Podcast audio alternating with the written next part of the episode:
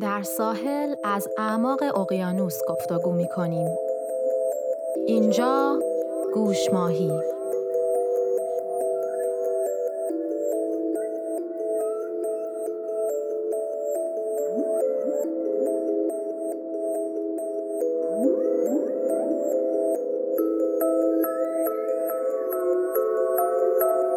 مینا به همراه دوست خوبم آناهیتا با دغدغه سلامت روان و پیشرفت و رشد فردی و اجتماعی به گوشماهی ادامه میدیم. قسمت هجدهم شهریور ماه 1400 چراغها را من خاموش می کنم.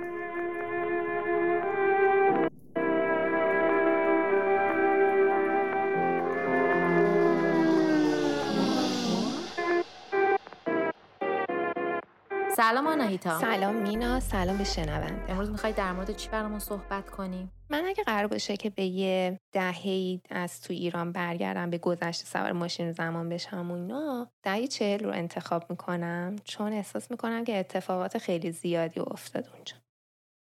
دهه چهل من یاد قسمت فروغ فرخزادمون میافتم. اون هول و هوش یا سریال شهرزاد.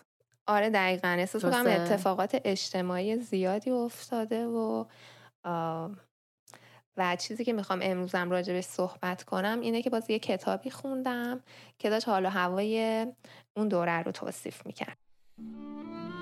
صدای ترمز اتوبوس مدرسه آمد. بعد غیژ در فلزی حیات و صدای دویدن روی راه باریکه وسط چمن. لازم نبود به ساعت دیواری آشپزخانه نگاه کنم. چهار و ربع بعد از ظهر بود.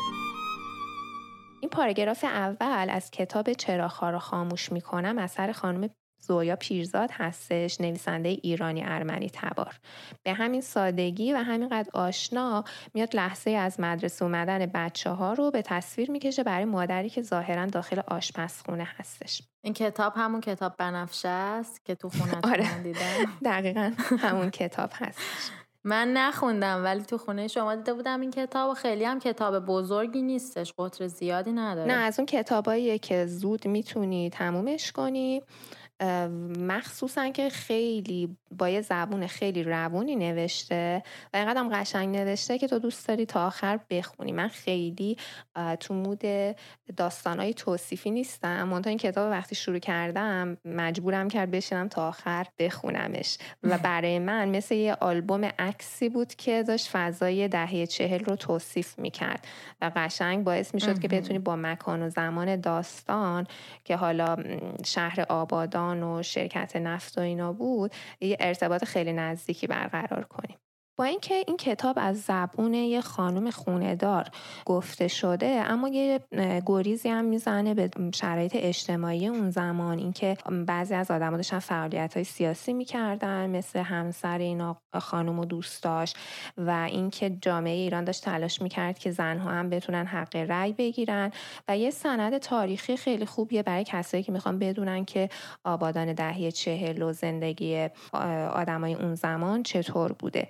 و خیلی هم ارزش نوستالژیک داره. حالا کسایی که این کتاب رو خوندن میگن که آره اینجا و مال آبادان اون زمان بودن میگن که آره این محله این فروشگاه. و برای من هم که اونجا زندگی نکردم حتی خیلی نوستالژیک بود بعضی از توصیفاش.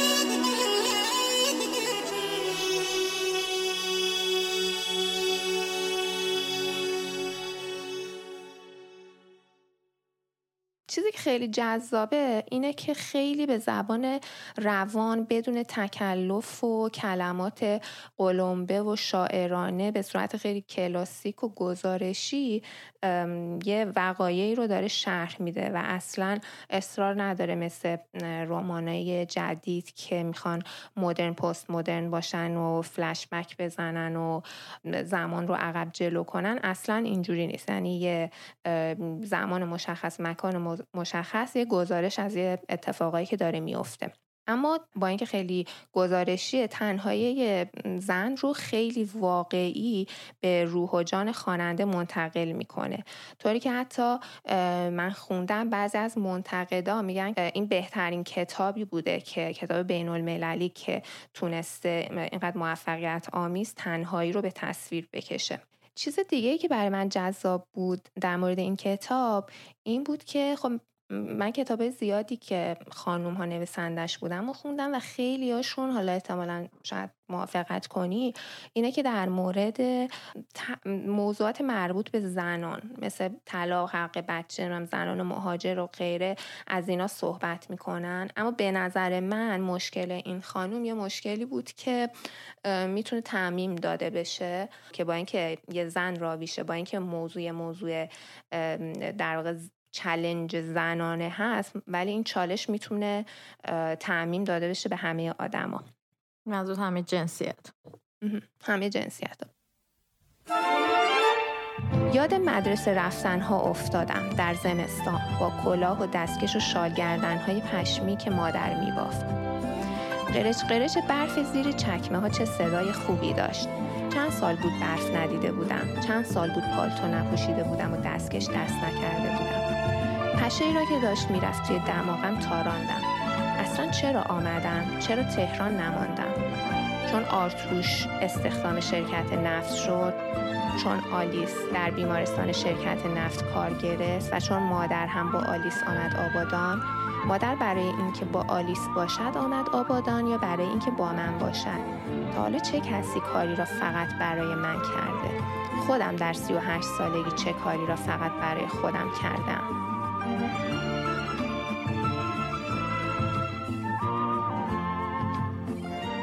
دقدقه های یه زن از طبقه متوسط و اقلیت رو بیان می‌کنه این داستان. مخصوصا اینکه این خانوم به عنوان مادر به عنوان همسر و به عنوان یه زن تضادها و تقابلهایی که هر کدوم از این نقش رو با هم دارن رو با این تضادها و تقابلها مواجه میشه و این موضوع رو به بحث می‌کشه. یه زنی که خواسته ها و علایقش در تقابل قرار می‌گیره با وظیفش به عنوان یه مادر. یه جورایی توی دوراهی مونده که کدوم رو انتخاب کنه. به عنوان یه زن به خودش اهمیت بده یا چون مادر هستش خونواده و بچه ها رو در اولویت قرار بده مثلا یه نمونه از چالش هایی که باش سر و کار داره به عنوان گفتی 38 ساله توی یه قسمتی از کتاب که خوندی یه خانومی که در حدود چهل سالگیشه یه نمونه از چالش هایی که تو کتاب بهش برمیخوره مثلا چیه؟